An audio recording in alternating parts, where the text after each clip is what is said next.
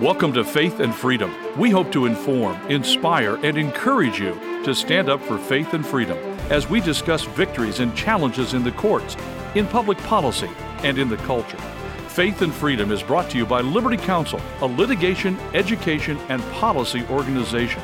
Join us now as we address the latest cultural issues across America and around the world.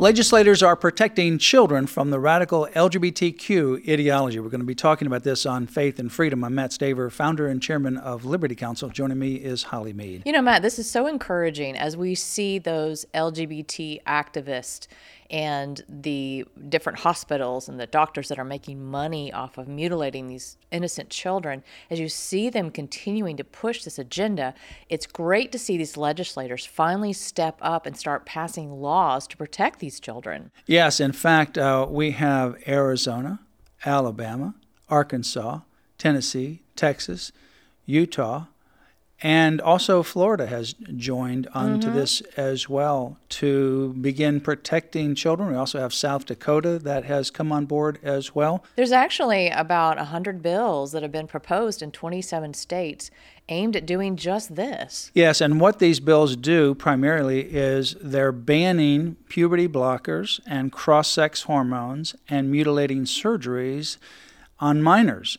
And that's the agenda that is being pushed in the schools. I mean, we saw this in one of the Maryland public schools where they had a nearly 600% increase in people over a couple of years that are what they call gender nonconforming students. It's because that particular school district in Maryland is pushing the radical mm-hmm. LGBTQ ideology. We've seen this, for example, in uh, some of the individuals, like the one that has uh, left this Missouri um, organization that was doing these surgeries or hormones on kids. The whistleblower. The whistleblower. The gender Jamie, clinic. Yeah. And she says that this is a social contagion. It's basically it's not something genetic.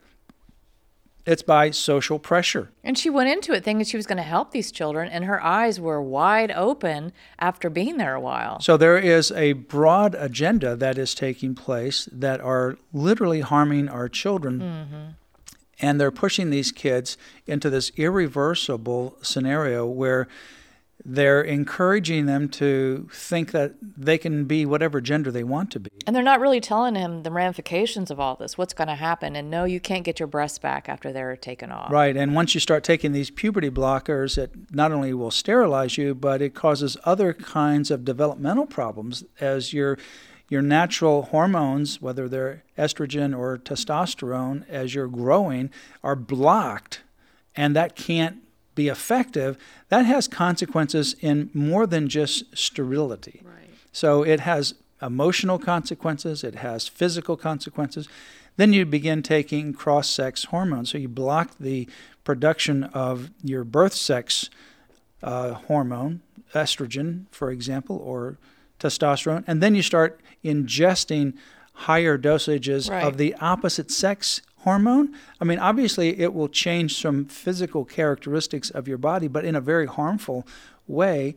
And then you're going to have to stay on those for the rest of your life. Yeah, you think about these puberty blockers. They were originally created, uh, given to men with prostate cancer yeah, to help them. They're cancer treatment. Right. And now you're handing them to children like candy, so to speak. And you know it's going to have detrimental um, effects on them. Right. So they're done. They, they were done for, as you mentioned, uh, for addressing prostate cancer. Mm-hmm. Um, and now they're taking that off label and giving it to kids to block the production of their hormone. You think of these beautiful children God has created, naturally growing in the way that He has designed and maturing, and all of a sudden you like stop the whole process. It's it's tragic to see what's happening to them.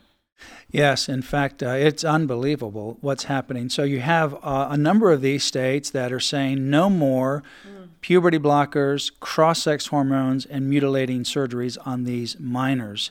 Uh, Tennessee was a state that just recently passed two bills signed by Governor Bill Lee. Uh, and one of the bills is along the same lines of what we just talked about.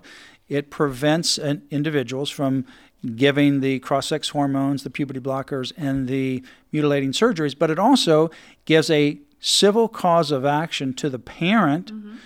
if the parent did not consent. And what we're seeing is that some of these parents are not even aware what's taking place to their kids in the school system. Right. I guess they just feel sorry or whatever. They say, okay, we can do this, you know. But then it also allows the child who has been injured as a result of these procedures to also sue against the doctor and the parents if the parents gave consent. Yeah. So that's pretty heavy. That's pretty heavy because uh, uh, in the you say, well, they can sue their parents. Well, here's the thing. I think some of these parents are engaged in child abuse right. when they administer puberty blockers or they consent to puberty blockers or cross sex hormones, and then they consent to mutilating their bodies through this invasive, irreversible plastic surgery. They're caving to this agenda instead of protecting their children. And, you know, they would be charged with abuse by doing anything other than Absolutely. if it was not on the LGBTQ agenda. Absolutely. So these kids don't know what is right for them. Their brains are not developed until they're about 25 years of age. That's scientifically known. And so when these kids then go through this process, even if their parent consented and they realize, oh my goodness, this was the worst decision of my life. Right. And now, you know what? I can't get back some of these Too things late. that I've lopped off. Yeah.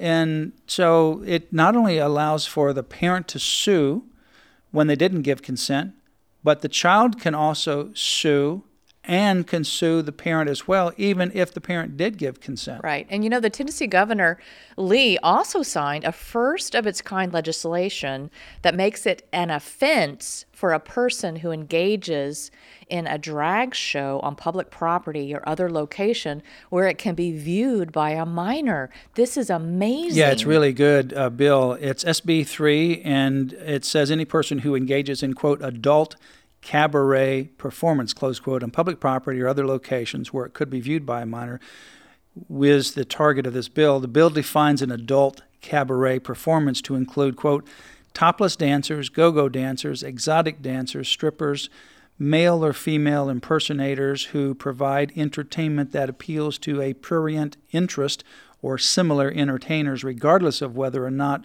we're receiving money they are part of this bill. It's the first of its kind. And every country. state should do this, Matt. Every state, because now we're seeing more and more of these drag show queens or whatever, even in libraries with these tiny children, exposing them to this perverted sexual. Uh, quote unquote entertainment that they're given. Yeah, the violation of this bill, the first violation is a Class A misdemeanor, a second is a violation, uh, subsequent violation of this offense is a Class E felony. Good for Tennessee. So good for Tennessee. Yeah. Also, uh, Rasmussen reports came up with a survey recently, and they found that 58% of the respondents in their survey at least somewhat approve of legislation making it illegal to perform sex change surgery on minors and 48% stating that they strongly approve of these kinds of legislative proposals that ban mm-hmm. this mutilating surgery on minors. In addition, a recent YouGov survey of about a thousand adults across the nation found that Americans were largely against so called gender affirming procedures for children. And you know the majority of people are are against all of this. This radical LGBT agenda has the media on their side, so they're making it seem like it's the majority of people that want to bring their children to these drag shows or want to have their children cut off their parts, but that's not the way it is. So, good for these states, and there needs to be a lot more states passing legislation to protect these children before this really gets out of hand. Well, I think you look at even some of the people that come out that are there. There's both people politically that are conservative that are against this, and politically that are moderate and liberal that right. are against it as well. So they it's really happening, crossing yeah. political uh, distinctions of individuals because there's a common sense situation. Look, kids don't know. I mean, you know, Bill Maher said when he was young he wanted to be a pirate. It's a good thing that you know, his parents didn't let him go gouge his eye out. Or cut his a, arm off and put a hook. yeah, put, yeah, cut his arm off know? and put a hook on it. Because, I mean, you know, when you're kids, you don't have a clue. It's like 25 years old, I think, when the brain is actually developed and matured. So these children don't know. And they just think, oh, this is a cool thing to do. I don't want to be bullied. So I'm going to go along with the crowd. Well, and sometimes in, in certain situations, they're giving suggestions that this might be something cool for you to do. And uh, once they then come out and say, well, I am, uh, you know, pansexual or whatever. Non-binary or, or whatever. whatever, yeah. Then all of a sudden, oh my goodness, they go from being somebody who is odd to somebody who is adored, and are they going? into they go into school and they ask, well, what what gender are you going to be today? You know. yeah, and the and the teacher has to remember all these different genders. I mean, it's just absolute nonsense, Right. and it needs to stop because this is causing permanent damage to children. For more information, go to Liberty Counsel's website, lc.org. That's lc.org. You've been listening to Faith and Freedom, brought to you by Liberty Counsel. We hope that we have motivated you to stand up for your faith, family, and freedom. Get informed and get involved today. Visit Liberty Counsel's website at lc.org, where you can obtain email alerts and other information to keep you informed and involved. The website again, lc.org.